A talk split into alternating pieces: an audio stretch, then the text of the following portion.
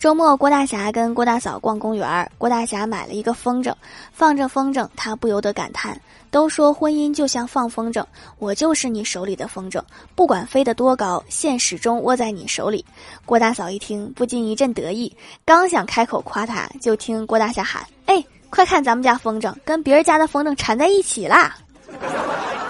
你这个比喻确实很恰当，虽然牵着线，但是也要预防和别的风筝缠在一起。